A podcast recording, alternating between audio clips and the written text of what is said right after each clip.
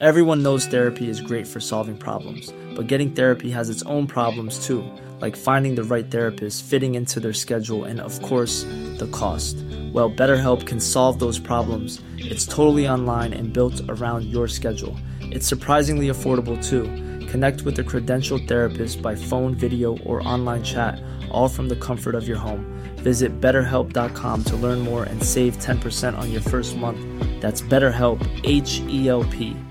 I'm Sandra, and I'm just the professional your small business was looking for. But you didn't hire me because you didn't use LinkedIn jobs. LinkedIn has professionals you can't find anywhere else, including those who aren't actively looking for a new job but might be open to the perfect role, like me.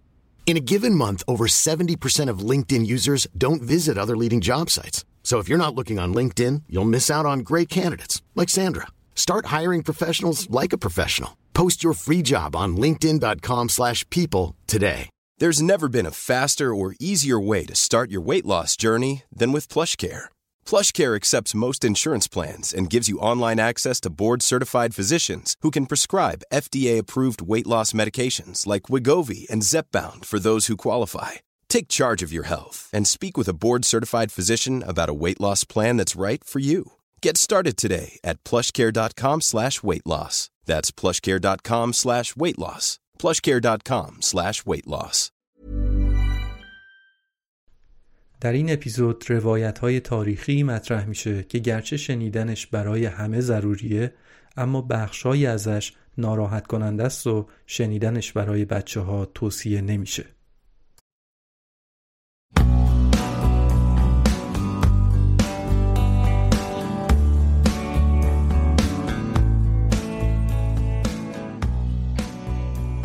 سلام. من پیمان بشردوست هستم.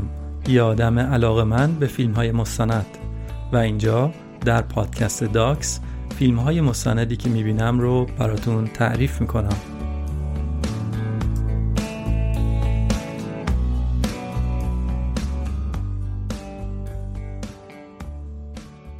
سال 1482 میلادی بود.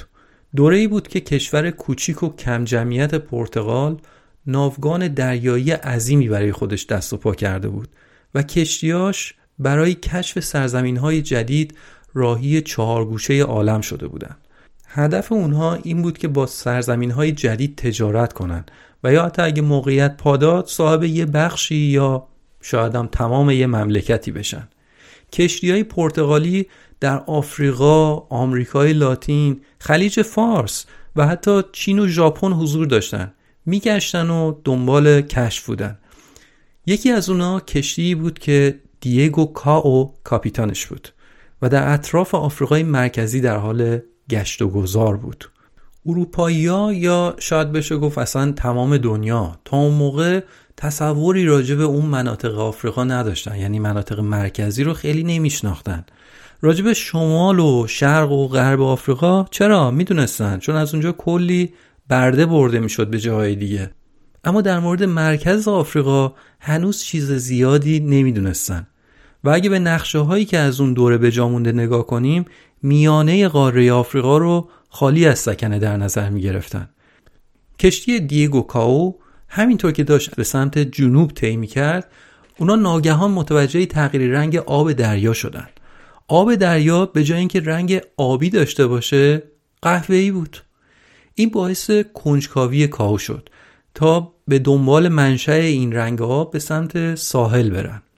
اونا در نهایت شگفتی متوجه یک رود عظیم شدن که حجم زیادی از آب قهوه‌ای رنگش رو داره به دریا میریزه و فهمیدن که دلیل قهوه‌ای رنگ بودن آب تا کیلومترها اون طرفتر چی بوده؟ این رود به این عظمت. بالاخره اونا وارد خشکی میشن و بلا فاصله در محل ورودشون یک ستون سنگی نصب می‌کنن که ادعا می‌کرد که بله اینجا متعلق به پادشاه پرتغاله. اصلا نمی‌دونستن اونجا کجاست چقدر بزرگه چه جور آدمایی داره و اون رود چه رودیه. اما صاحبش شدن. اونا وارد یک کشور بسیار بسیار غنی شده بودند که ما امروز اون رو به اسم جمهوری دموکراتیک کنگو می‌شناسیم. روایتی که در اپیزود پنجم پادکست داکس براتون تعریف می‌کنم مربوط میشه به یکی از بزرگترین ستمها و کشتارها در تاریخ بشریت که علا رقم بزرگی فاجعه خیلی کم بهش پرداخته شده. این روایت مربوط میشه به دوره سیاه و تاریکی که کنگو زیر استعمار کشور بلژیک بود. این بار روایت هم بر اساس دو فیلم مستند چند ویدیو سخنرانی و چندین مرجع نوشتاری معتبر بوده. اما بیشتر از همه می‌تونم بگم روایتی که دارم شرح میدم بر اساس فیلم مستند روح شاه لئوپولد دوم هست. رودخانه کنگو از نظر حجم آب داخلش دومین رودخانه بزرگ دنیاست و سرشار از ثروت. همون خود رودخونه و هم خود کشور کنگو. ثروت کنگو شامل آج، لاستیک طبیعی یا کاوچو، قهوه، چوب، طلا، اورانیوم، الماس و خیلی چیزهای دیگه است. اما اون کاشفای اولیه پرتغالی که گفتیم اومدن و اون ستون سنگی رو کاشتن اونجا اونا از اینا خبر نداشتن چون انقدر در امتداد این رودخونه آبشارهای بلند و بزرگ بود که هیچ اروپایی برای قرنهای متمادی ریسک نکرد که در مسیر رودخونه بخواد جلو بره به جاش اما عمده ثروتی که اروپایی های اولیه از این منطقه به دست آوردن از راه تجارت برده بود. کاروان کاروان برده. آدمای بیگناهی که تا چند ساعت قبلش داشتن کنار خانواده بین قبیلهشون داشتن زندگیشون رو می‌کردن. اما یه دفعه چند تا سفید پوست اسلحه به دست میریختن و زن و بچه و مرد و همه رو می‌گرفتن و دست و پا و گردنشون و همه رو با زنجیر میبستن و به داخل کشتیاشون هدایت می‌کردن. یه سفر نطلبیده و نخواسته وحشتناک در انتظارشون بود. مقصد کجا بود؟ اون طرف اقیانوس اطلس. اینا این سمت اقیانوس اطلس در آفریقا بودن میبردنشون به اون طرف یعنی قاره آمریکا. عمدتا هم البته آمریکای جنوبی و خصوصا برزیل. میشه گفت اصلا همه آفریقایی تبارهای برزیل اصالتا مال کنگو هستن این تجارت پرسود صداها ادامه پیدا کرد یعنی از طرفهای سال 1500 میلادی تا 1840 به مدت تقریبا سه قرن و نیم آدم بود که از کنگو به اون طرف اقیانوس کوچانده می‌شد. عدد دقیقی از میزان جابجایی برده ها در دست نیست اما تخمینی که هست دورور 3 تا 5 میلیون نفره. حالا بریم سراغ یک کشور کوچیک اروپایی که سرنوشتش با کنگو بدجور گره خورده. در سال 1865 لئوپولد اول پادشاه بلژیک از دنیا میره و به جاش پسرش لئوپولد دوم وقتی که فقط سی سال داشت به پادشاهی بلژیک رسید از همون اولم این لئوپولد دوم خیلی در عذاب بود از اینکه پادشاه یک کشور کوچیک و نقل قولی ازش هست که گفته که آره دیگه کشور کوچیک آدمایی با فکر کوچیک. خیلی هم از این مسئله ناراحت بود که یک کمی دیر پادشاه شده. هم از این بابت که همسایه‌هاش همه کشورهایی که می‌شد رو گرفتن و مستعمره کردن و برای بلژیک چیزی نمونده و همین که دوره دیگه نیست که خود پادشاه هر کاری خواست بکنه. برای هر کاری نیاز به اجازه پارلمان داشت. بنابراین خیلی دوست داشت که یه مستعمره برای خودش دست و پا کنه. خب کجا برم مستعمره درست کنم؟ آفریقا.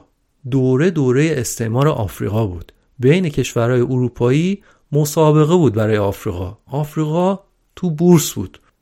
عجیب این که چون کشور کوچیک بلژیک تا اون زمان نه نیروی دریایی داشت و نه حتی ناوگان تجاری داشت خود دولت بلژیک اصلا علاقه ای برای اینکه را بیفته دور دنیا و دنبال این کارا بیفته نداشت. چون اصلا توانش هم نداشت.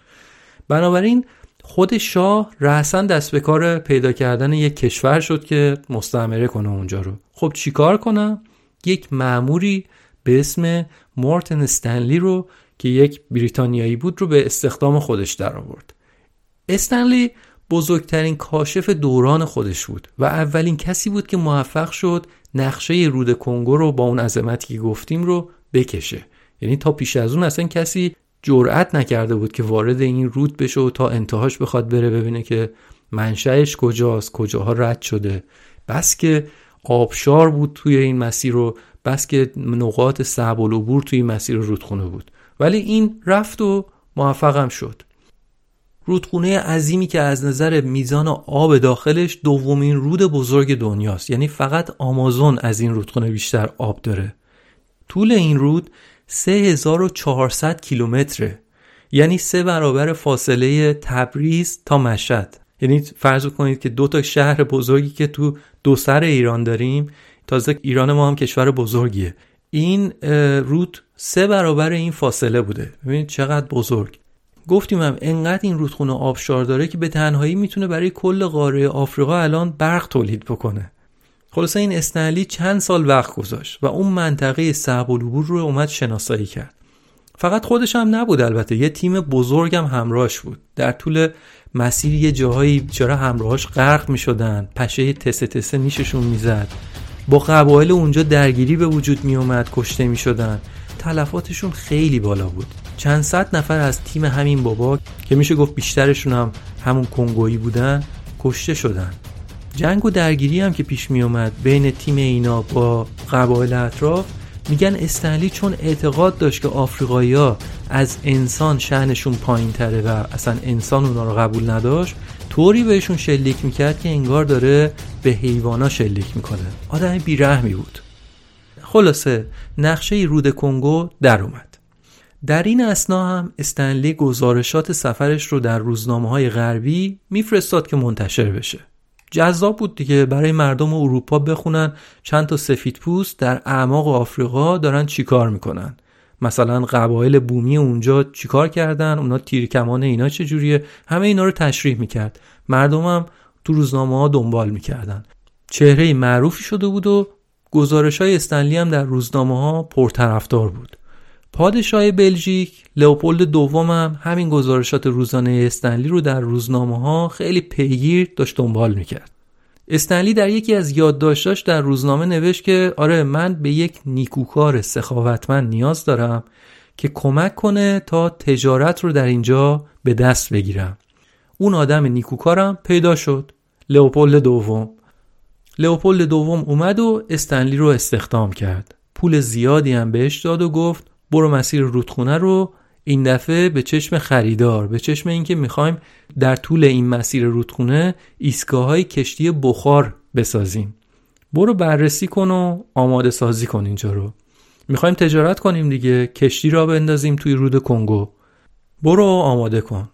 کار دیگه ای که استنلی برای لئوپول کرد این بود که راه افتاد بین قبایل و رؤسای قبایل اون مناطق رو ترغیب کرد تا معاهده های مختلفی رو با هم امضا کنن. رؤسای قبایلی که نه سواد داشتن نه بلد بودن که با یه همچین آدمی چطور صحبت بکنن. با مورتن استنلی بریتانیایی قراردادهایی رو امضا کردن و در مقابل لباس، کالا یا یه مش خنزر پنزر دیگه اجازه ماهیگیری، اجازه استخراج معدن، اجازه بهره برداری از جنگل، تقریبا همه چی دیگه. همه اینا رو دادن به شاه لئوپولد بلژیک. اصلا ندیدن شاه لئوپولد رو ندیدن. اون بابا توی کاخش در بلژیک نشسته. معمورش اومده این معاهده ها رو با اینا بسته. رؤسای قبایل اصلا نمی‌دونستن دارن چی رو امضا می‌کنن. حتی یادمون نره به خاطر قرنهای متمادی بردهداری قبایل اونجا ضعیف و تو سری خور بودن. از اون طرف یه سفید پوست با چند تا سرباز و تفنگ میومد یه چیزی رو از اینا می‌خواست که امضا کنن. گزینه دیگه هم جلوی روی اونا نبود دیگه. اما با کمک همین معاهده ها بود که لئوپولد موفق شد کشورهای غربی رو متقاعد کنه که اون قلمرو بزرگ ملک شخصی منه هستن. اینا دیگه این هم سند اینا من اینجا رو خریدم هستن کلا باسماس. اسم اون ملک خودش هم گذاشت کشور آزاد کنگو. حکایت اون کچل است که اسمش رو زلفلی گذاشته بودن. پس حالا چی شد؟ به اسم نیکوکار اومد کشور رو گرفت اسمش هم گذاشت کنگو آزاد. آقای نیکوکار داستان ما مالک کشوری شده بود که 76 برابر از خود بلژیک بزرگتر بود. اما به کشورهای دیگه می که می‌خواد آفریقا رو وارد تجارت آزاد کنه و اصلا دنبال هیچ سود مالی نیست. استاد روابط عمومی بود قبل از اینکه روابط عمومی مد بشه. کمپین را مینداخت با مطبوعات با آدمای صاحب نفوذ ارتباط می‌گرفت. بعد تبلیغ کارهای آمول منفعش در کنگو رو می‌کرد.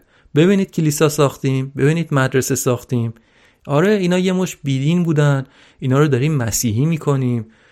خلاصه در نتیجه این کاراش در سال 1884 آمریکا اولین جایی بودش که ادعای لوپولد بر کنگو رو اومد تایید کرد. سال بعدش هم در کنفرانسی که در برلین برگزار شده بود بقیه کشورهای غربی هم اومدن ادعاهای لئوپولد رو تایید کردن. گفتن که آره شما مالک اینجا هستی.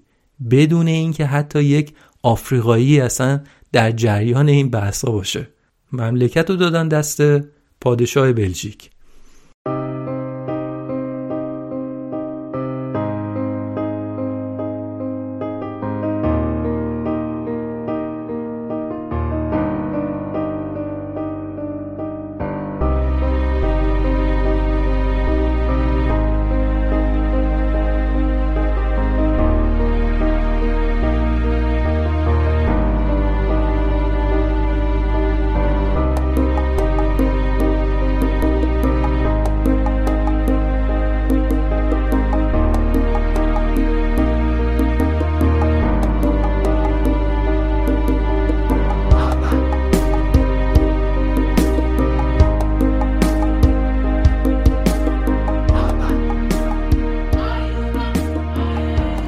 نه تنها یک کشور بسیار پهناور سرشار از ثروت‌های مختلف بود بلکه یک مزیت مهم دیگه هم داشت و اون هم وجود همین رودخونه عظیم کنگو بود که گفتیم. این رودخونه به صورت مارپیچی در بیشتر نقاط کنگو کشیده شده و البته ده ها رودخانه بزرگ دیگه که به همین رود کنگو وصل میشن. خب با این شبکه رودخانه ای لئوپولد دیگه نیاز نداشت که جاده و راهن هم بکشه. فقط کافی بود ایستگاه های همین کشتی های بخار رو در امتداد رودخونه درست کنه مثلا یه اسکله درست کنه سکویی درست کنه. بعد کشتی های بخار رو بفرسته اونجا. همین. از همون روز اول شروع کنه جارو کردن ثروت عظیم کنگو. جمع کنه اونا رو با همون کشتی ها بفرسته به سمت اروپا. دیگه از این بهتر چی می‌خواستن؟ خب حالا ثروت عظیمی که میگیم چیا بود؟ برای شروع از آج میگیم. آج در اون دوران یک کالای خیلی لوکس بود که باهاش محصولات متنوعی رو میساختن. از جواهرات بگیر تا دکمه و دندون مصنوعی. خیلی گرون و ارزشمند بود. لئوپولد از استنلی می‌خواد میگه که آقا هر چی که می‌تونی آج بخر اونجا. آج تهیه کن بفرست اروپا. بهش میگه از دهانه رود کنگو را بیفت با کشتی. برو همینجوری تا آبشار استنلی برو. اسم یکی از همون آبشارا رو هم به افتخار مورتن استنلی به همون اسم گذاشته بودن. آره گفت آره برو. تمام این رودخونه رو بگرد آج بخر از ملت. اگه نیاز به کمک داری بگو من نیرو میفرستم. برات از چین از هند برات نیرو میفرستم کمکت کنن. آدمای مورتن استنلی هم راه افتادن به کشتن فیلا. تا جایی که می‌تونستن خودشون فیل میکشتن و آجشو میبریدن. بقیه رو هم می‌رفتن از قبایل آج میخریدن. یا بعضا هم می‌رفتن از همون قبایل به زور ازشون آج می‌گرفتن. این آدمای استنلی که میگیم کیا بودن؟ خود کنگویا بودن. کسایی که تا دیروز تو قبایلشون زندگی می‌کردن. اما به زور اسلحه مجبور به انجام کار اجباری برای لوپول شده بودن. کارگر نبودن ها. کار اجباری می‌کردن. آج جمع می‌کردن. سنگین هم بودن آجا. اونا رو تا کشتی منتقل می‌کردن. درختها رو میبریدن تا قایقهای بخار بتونن کار کنن. کلا نیروی کار اجرایی برای استخراج ثروت کشور کنگو و بعدم ارسالش به خارج کنگو باز خود کنگویا بودن که البته زیر نظارت و اجبار بلژیکیا و اروپایی داشتن کار می‌کردن. سیستم نیروی کار اجباریشون واقعا وحشیانه بود. یه شلاقی داشتن به اسم شاکات که در واقع چرم خوش شده اسب آبی بود. اینقدر این شلاق قوی بود که 25 داشت به یه نفر می‌خورد اون بابا از حال می‌رفت. 100 تا شاکات اگه به یکی می‌خورد اون قربانی تلف می‌شد. زیر شلاق میمرد. این سیستم کار اجباری توسط ارتش خصوصی لئوپولد انجام می‌شد. کشور ملک شخصی لئوپولد بود دیگه گفتیم. ارتشش هم بنابراین یک ارتش خصوصی بود. اومده بودن 19 هزار آدم افسر و سرباز. جمع کرده بودن شده بود ارتش خصوصی کنگو. سربازای سیاه زیر نظر افسران سفید پوست. اینا بزرگترین ارتش تو اون مناطق مرکزی آفریقا بودن. این ارتش بود که می‌رفت از بین قبیله ها نیروی کار پیدا می‌کردن. به زور تفنگ و زنجیر و شلاق می‌رفتن آدم انتخاب می‌کردند. مثلا می‌رفتن امروز بریم فلان قبیله می‌رفتن مثلا سی تا مرد برمی داشتن با زنجیر و اینا می آوردن از فردا این بیچاره ها می شدن کارگر لئوپولد دوم. کارگر که حالا اگه اسمشو بزنیم کارگر. رهبران قبایل بومی هم خب دیگه چاره جز اطاعت از این ارتش بزرگ نداشتن دیگه. 19 هزار نیروی مسلح اونم ارتشی که مجهز به توپ و تفنگ بود. اون طرف هم که اینا تیر و کمان و از این چیزا داشتن دیگه نهایتا. ولی اینا توپ و تفنگ داشتن.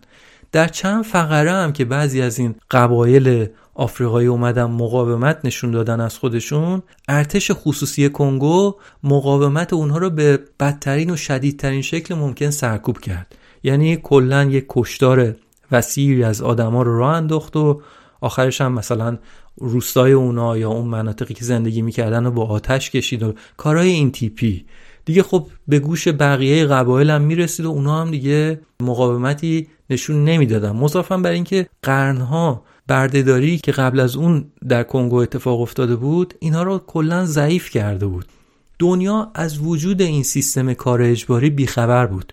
تا اینکه در سال 1890 جورج واشنگتن ویلیامز که یک آمریکایی آفریقایی تبار بود راهی کنگو شد. ویلیامز خودش کهنه سرباز جنگای داخلی آمریکا بود. این بابا هم روزنامه نگار و وکیلم بود خودش. رفته بود بلژیک و با شاه لئوپولد دوم مصاحبه کرده بود. گفتیم دیگه این لئوپولد هم خودش مدام توی مطبوعات تبلیغ کارهای مثبتی کرده بود در کنگو رو زیاد می‌کرد. همه هم فکر می‌کردن که واقعا چه خدمات ارزشمندی داره می‌کنه در کنگو. و این ویلیامز از آمریکا رفته بود به بلژیک و مصاحبه کرده بود. پادشاه هم گفته بود که آره ما در کنگو داریم کارهای بزرگی می‌کنیم. ویلیامز هم در جستجوی این بهشت وعده داده شده مستعمراتی راه افتاد و شیش ماه وقت گذاشت. رفت به کنگو تا ببینه اوضاع اونجا چطوره. اگه وضع خوبه نه تنها خودش که بقیه آمریکایی های آفریقایی تبار سیاپوستایی که در خود آمریکا بودن برگردن به قاره آب و وجدادی خودشون اونجا مثلا کار کنن. ایدش این بود. اما وقتی که ویلیامز می‌رسه به کنگو انقدر از دیدن صحنه های آدمکشی و زورگویی اونجا ناامید شد که سریع نامه سرگشاده نوشت برای شاه لئوپولد و شرایط ضد انسانی اونجا رو تو اون نامه اومد تشریح کرد. اون نامه در روزنامه های اروپا و آمریکا منتشر میشه. ویلیامز میگه که خود آمریکا اصلا وظیفه داره که بیاد جلوی بلژیک رو بگیره چون ما اولین کشوری بودیم که لئوپولد و کاراش اومدیم تایید کردیم. بقیه هم دنبال ما اومدن. پس این اصلا وظیفه ما آمریکایی هست که بخوایم جلوی این بابا رو بگیریم. ویلیامز یادداشت‌های زیادی از مشاهداتش جمع کرده بود و قصد داشت که وقتی که به آمریکا رسید یه کتاب بنویسه وضعیت رو کلا تشریح بکنه. اما تو راه برگشت به آمریکا متاسفانه از بخت بدش و از بخت خوب لوپولد از دنیا میره. اتفاقا همون موقع که ویلیامز در کنگو بود یه فرد معروف دیگه هم در کنگو بود. حتی اون موقع معروف نبود. اون موقع یک افسر تحت تعلیمی بود و این آدم جوزف کانراد بود. کانراد 6 ماه رو در کنگو گذروند. قرار بود که افسر کشتی بشه اما مریض شد و مجبور شد که به انگلیس برگرده برای مداوا و دیگه هم برنگشت. ده سال بعدش دیگه شده بود یک نویسنده. یک کتاب منتشر کرد به اسم قلب تاریکی که شاید تاریک ترین داستان به زبان انگلیسی باشه. گرچه هیچ وقت توی کتابش هیچ اشاره‌ای به خود کنگو و حتی اصلا قاره آفریقا نکرده.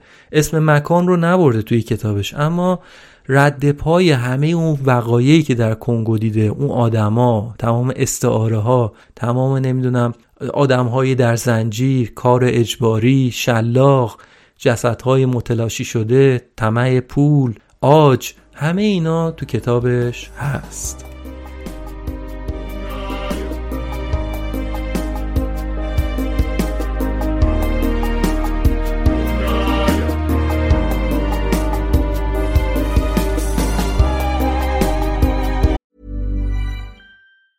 There's never been a faster or easier way to start your weight loss journey than with PlushCare.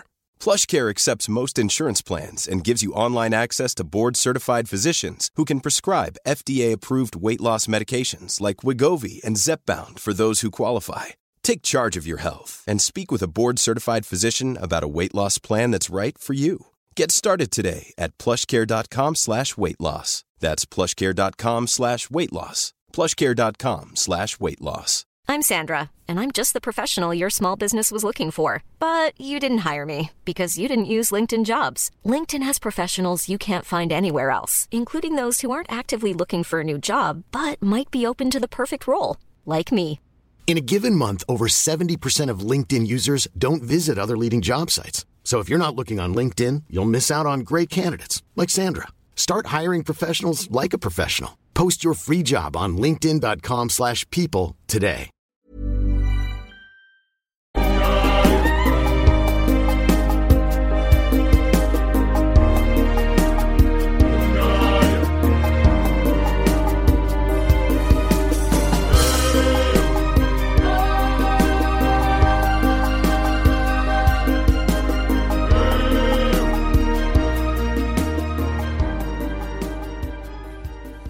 چند سال بعدش اما دیگه در کنگو منبع ثروت فقط عاج نبود.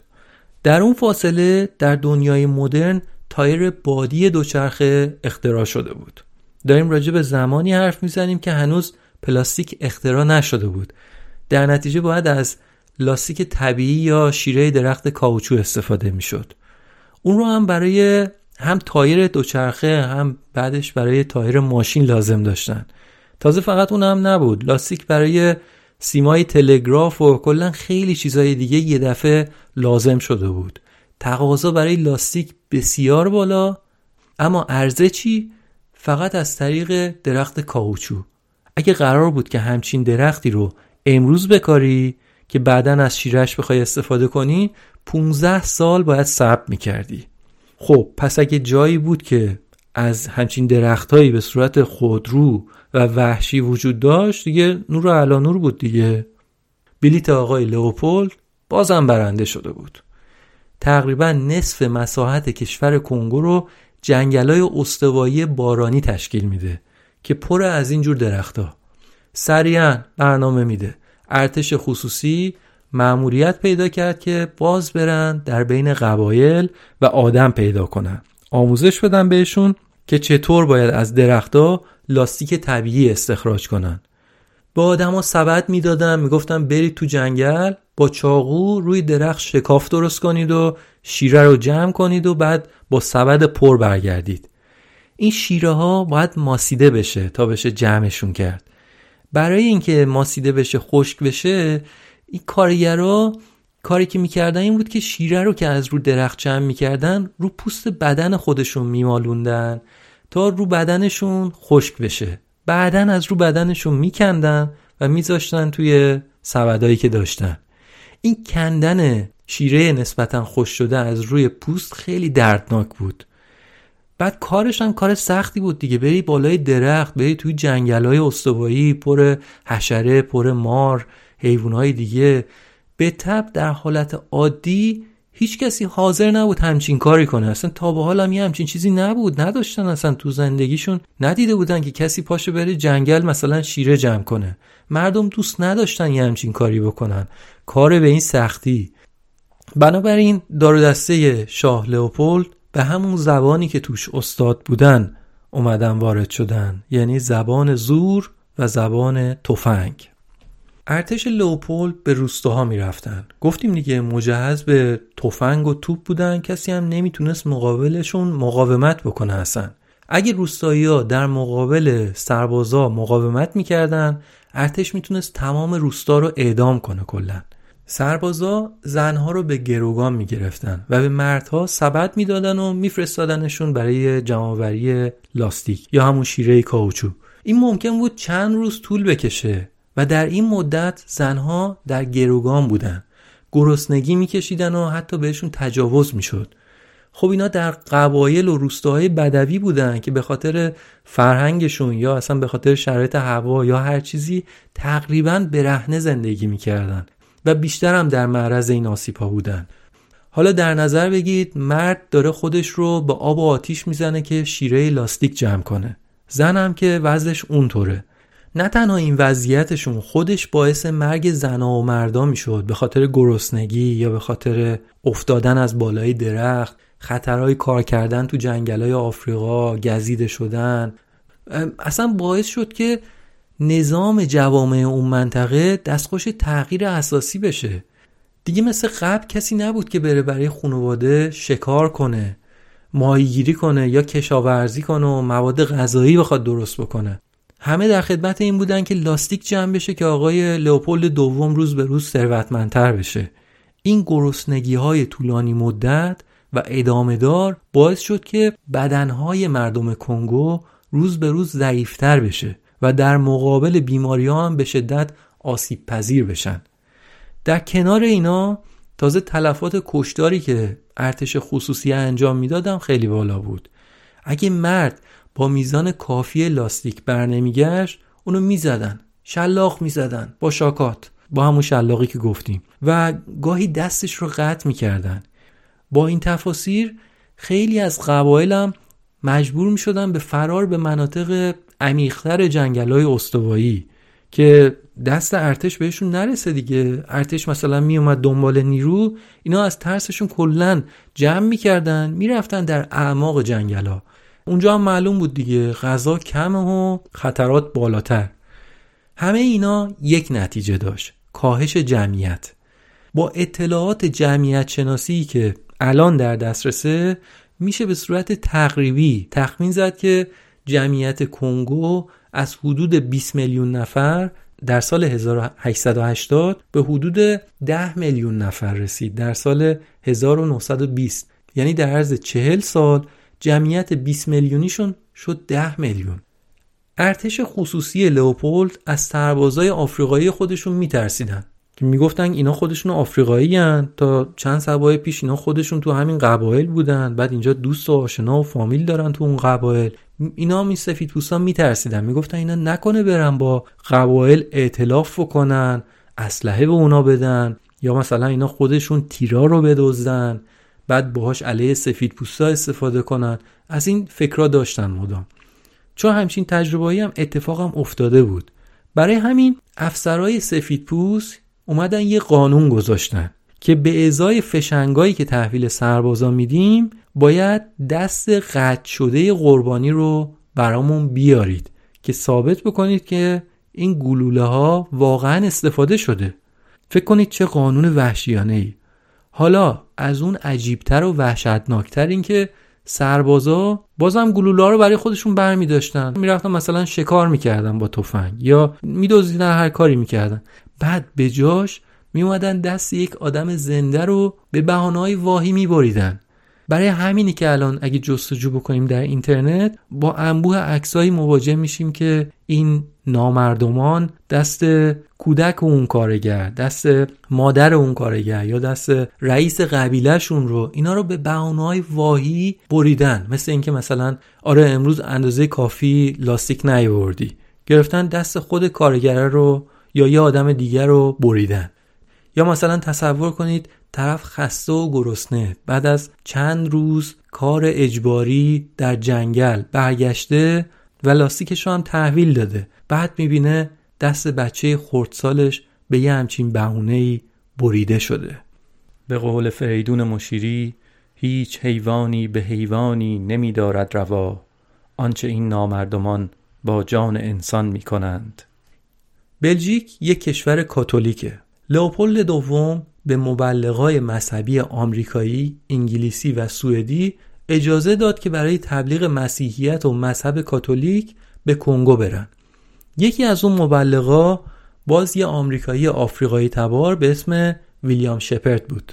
اونم مثل بقیه مبلغا به نیت اینکه میریم و اونجا رو از ظلمات بیدینی نجات میدیم و روح این مردم بیدین رو پاک می‌کنیم و از این حرفا رفته بود به کنگو نیتش اینطور بود اما خیلی زود خودش رو بخشی از یک سیستم فاجعه آمیز دید. شپرد و خیلی دیگه از مبلغای مذهبی دیگه بعدا تمام تلاششون رو کردن تا صدای اون قربانی های خاموش داخل کنگو بشن. کلی مقاله نوشتن در مجلات مذهبی چاپ کردن. اما مشکل بزرگ این بود که مخاطب مطبوعات مذهبی همیشه کمه. برای همینم صداشون به جایی نرسید. اما اونا تا جایی که تونستن عکس و یادداشت برداشتن از کنگو. بیشتر عکسایی هم که الان در اینترنت هست از دستای قطع شده قربانی ها رو همین مبلغای مذهبی گرفتن. بخشی از یادداشت شپرد رو با هم بخونیم. رئیس قبیله ما رو برد به مقابل آتشدان. روی چوب هایی که آتش می گرفتند یک چوب بس بود که کلی دست قطع شده روش بود. دست های قطع شده رو روی آتشدان دود می‌دادند تا حفظ بشه و بتونن قابل شمارش بشن. من شمردمشون. 81 دست بریده اونجا بود.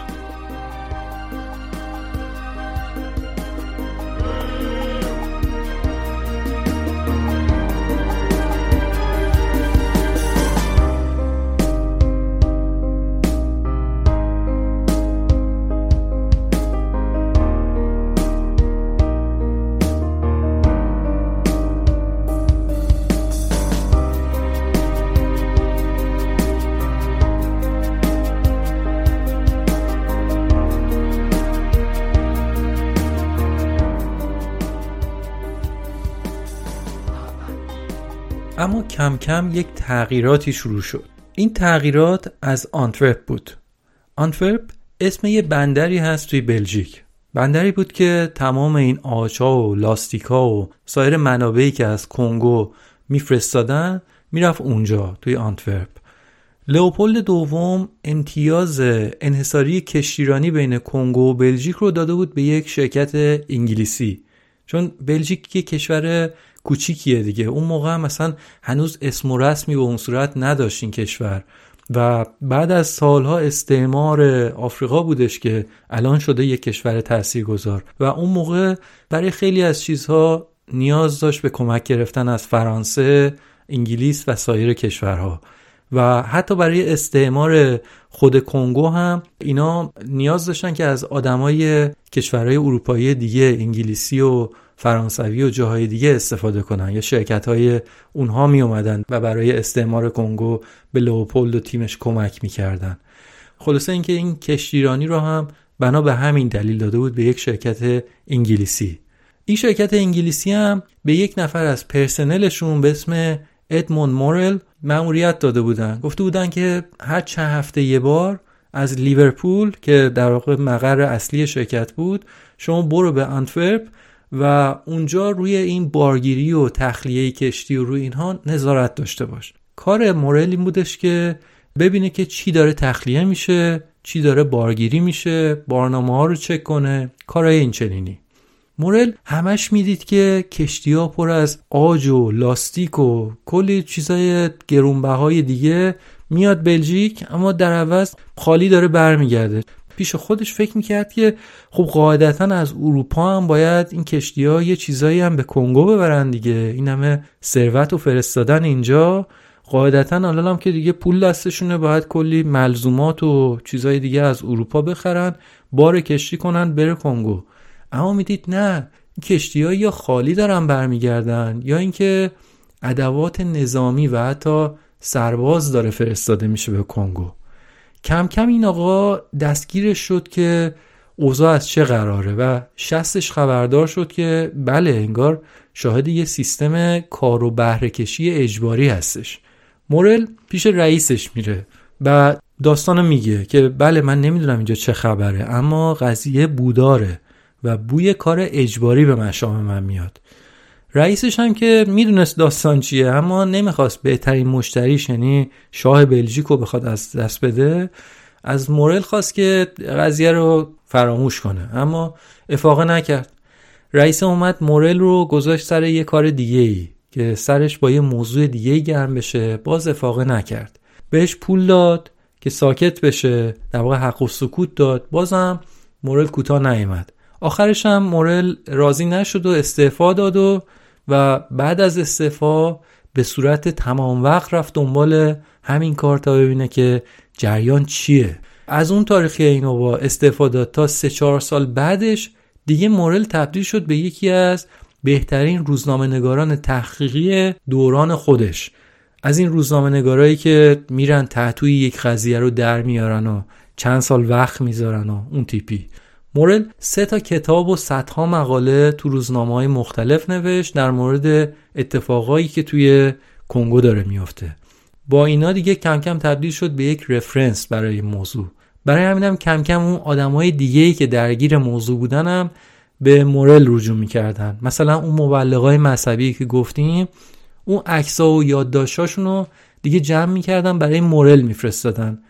مورل 900 تا جلسه عمومی در مورد این موضوع با کشورهای مختلف البته عمدتا انگلیس و آمریکا برگزار کرد و توجه رهبران وقت جهان رو به کارهای لئوپولد جلب کرد. و دیگه کم کم دیگه شروع شد توی مطبوعات اروپا و آمریکا کاریکاتور لئوپولد کشیده شد. و در روزنامه های غربی دیگه مثلا میکشیدن که یه شلاق شاکات از همون شلاقی که گفتیم دست شاه لئوپولد هست با همون هیبتی که داره و دورش هم کلی اسکلت انسان قرار گرفته. حالا جالبه که همه این کشورها هم خودشون مستعمراتی داشتن دیگه. کم و بیش همه داشتن همه همین کارا رو داشتن تو جاهای مختلف می‌کردن. ولی خب مسخره گرفتن یک رقیب که اتفاقا کشور کوچیکی هم هستش با یه ارتش ضعیف خب یه کار کم هزینه است دیگه همه می‌تونن بکنن. در واقع جنایتی که لئوپولد داشت می‌کرد که اصلا قابل دفاع نیست. واقعا جنایت بزرگی بوده. اما مثلا فرانسه هم در همون اطراف کنگو کلی مستعمره دیگه داشت. انگلیس در جنوب آفریقا در آفریقای جنوبی فعلی مستعمره داشت. در جاهای دیگه هلند مثلا مستعمره داشت پرتغال مستعمره داشتن. کم و بیش نداشتن همشون همین کارا رو می‌کردن. ولی خب دیگه بلژیک کشور ضعیفتر و کوچیکتر بود و خب خیلی راحت هم اینا این رقابت خودشون رو اونجا در مطبوعات می اومدن انجام می‌دادن. جالب این که لئوپولد هم کوتاه نمی اومد اونا بهش این حرفا رو در مطبوعات می زدن لئوپولد هم علیه اونا ادعاهای مشابه مطرح می کرد مثلا مقاله منتشر می کرد که بله فلان جنایت هم در آفریقای جنوبی که مستعمره انگلیس هست اتفاق افتاده. یه عده استعمارگر بودن که خورده بودن به پست هم دیگه. تو مطبوعات به جون هم میافتادن و مثلا یکی می‌گفت که آره من شرافتمندانه تر دارم استعمار می‌کنم. اون یکی مثلا جنایتکارانه داره استعمار می‌کنه. یه همچین تیپی. خلاصه اینکه رقابت این کشورهای همسایه با هم دیگه بر سر آفریقا و بر سر استعمار یه مسئله بسیار حیثیتی و جدی بود. شاید هم مثلا اینکه یک بریتانیایی به اسم مورل اومد و افشاگری کرد راجع به این قضیه. شاید بشه در راستای همین رقابت های این کشورها با هم بشه ارزیابی کرد. اما رفرنسی که ما در این روایت داریم کتاب روح شاه لئوپولد دوم هست و در واقع این مستند اصلی هم که مبنای من هست اینجا و دارم تعریف می‌کنم همین به همین نامه روح شاه لئوپولد دوم. در این کتاب و در این مستند خیلی از مورل تمجید میشه که بله این آدم کار خودش رو و وقت خودش رو زندگی خودش رو وقف این کرد که بخواد این حقایق رو در مورد کنگو منتشر بکنه و نهایتا هم این جنایت بزرگ رو افشا بکنه. بگذریم. با بالا گرفتن این رسوایی ها لئوپولد دوم قبول کرد که کنگو رو به مبلغ 150 میلیون فرانک به کشور بلژیک یعنی کشوری که خودش پادشاهش هست بفروشه. یعنی کنگو از ملک شخصی شاه بلژیک رسما تازه یک پله صعود کرد و شد مستعمره بلژیک. واقعا باور این وقایع سخت الان اما در واقعیت اتفاق افتاده.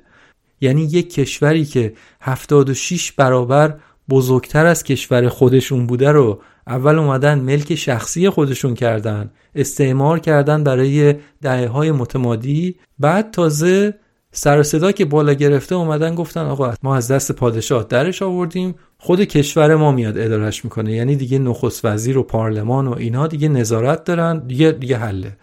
تازه کنگو رو فروخت به کشور بلژیک. یعنی اینطور هم نبودش که بگه حالا من سالها استفاده کردم حالا دیگه کنگو بشه مال کشوری که من پادشاهش هستم. اینطور هم نبود. فروخت 150 میلیون فرانک اون موقع بلژیک و کلی هم تازه منت گذاشت. گفت که آره من اصلا فداکاری های زیادی برای کنگو کردم و حالا کنگو عزیزم رو دارن از دست من می‌گیرن. خلاصه از اون موقع یعنی در سال 1908 کشور آزاد کنگو شد کنگو بلژیک. یعنی اصلا اسم کشور شد کنگو بلژیک. چون یه کشور دیگه ای هم بود در همسایگی اینها به اسم کنگو فرانسه که خب اونم دیگه معلومه دیگه مال فرانسه بود. افراد لئوپولد قبل از اینکه کشور کنگو آزاد رو بدن تحویل بلژیک اومدن همه مدارک و سوابق مربوط به دوره کنگو آزاد رو سوزوندن. لئوپولد دوم گفته که من کنگو هم رو دارم بهشون میدم اما دیگه اونا حق اینو ندارن بدونن اونجا چه اتفاقی افتاده. از اول هم شاه لئوپولد آرزو اینو داشت که بروکسل که یک شهر نسبتا کوچیکی بود رو تبدیل بکنه به یک شهر بزرگ در حد پاریس و لندن. در آخر عمرش دیگه بعد از دهه ها غارت کشور کنگو دیگه داشت این رویاش رو محقق می‌کرد و دهها کاخ و دهها بنای بزرگ مجلل در این شهر ساخته شد. و غیر از اون هم در جاهای مختلف کاخها و اقامتگاه های زیادی رو اومد خریداری کرد. از جمله در منطقه ریوریای فرانسه یک کاخ مجلل هم اونجا داشت. لئوپولد دوم پادشاه بلژیک در سال 1909 و در 74 سالگی در آرامش در بستر خودش به دلیل بیماری انصداد روده از دنیا رفت. آدمی که مسئول مرگ مسئول شکنجه مسئول آواره شدن میلیون ها آدم بیگناه در کشور کنگو بود و این آدم حتی پاشم در کنگو نذاشته بود. عجب دنیای بیانصافیه. اون همه جنایت کرد آخرش هم در آرامش مرد. آخرش هم بدون اینکه جواب ظلمی که داد کرده بود روی مردم رو بخواد پس بده به کسی. و با شکوه هم ازش تجلیل و تمجید شد و به خاک سپرده شد. و حتی برای دهه ها از این آدم به عنوان یک انسان نیکوکار که زندگی آفریقایی ها رو اومد متحول کرد در خود بلژیک و در سطح اروپا ازش یاد شد.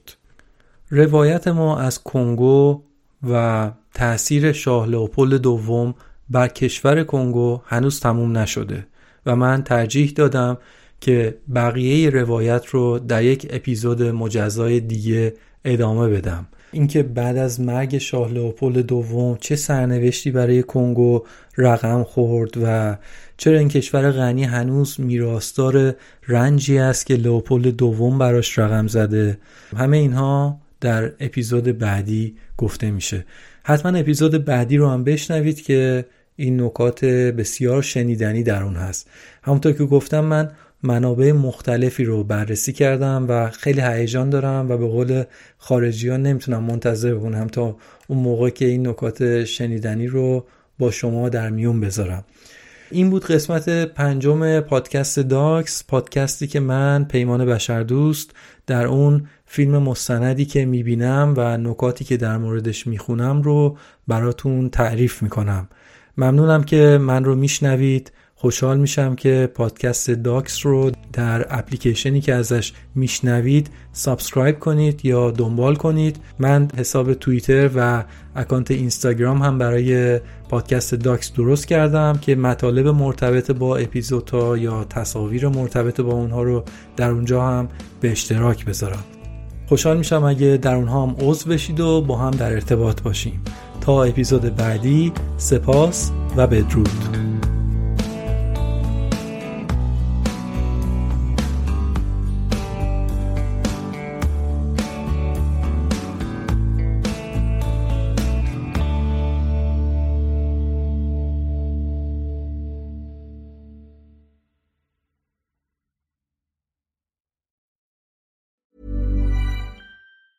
Planning for your next trip? Elevate your travel style with Quince. Quince has all the jet setting essentials you'll want for your next getaway, like European linen, premium luggage options, buttery soft Italian leather bags, and so much more. And is all priced at 50 to 80% less than similar brands. Plus, Quince only works with factories that use safe and ethical manufacturing practices. Pack your bags with high-quality essentials you'll be wearing for vacations to come with Quince. Go to quince.com slash pack for free shipping and 365-day returns. Imagine the softest sheets you've ever felt. Now imagine them getting even softer over time. That's what you'll feel with Bowl and Branch's organic cotton sheets. In a recent customer survey, 96% replied that Bowl and Branch sheets get softer with every wash. Start getting your best night's sleep in these sheets that get softer and softer for years to come. Try their sheets with a 30-night guarantee. Plus, get 15% off your first order at bowlandbranch.com. Code BUTTERY. Exclusions apply. See site for details. Mom deserves the best, and there's no better place to shop for Mother's Day than Whole Foods Market. They're your destination for unbeatable savings, from premium gifts to show-stopping flowers and irresistible desserts. Start by saving 33% with Prime on all body care and candles. Then get a 15-stem bunch of tulips for just $9.99 each with Prime. Round out Mom's menu with festive rosé, irresistible berry chantilly cake, and more special treats. Come celebrate Mother's Day at Whole Foods Market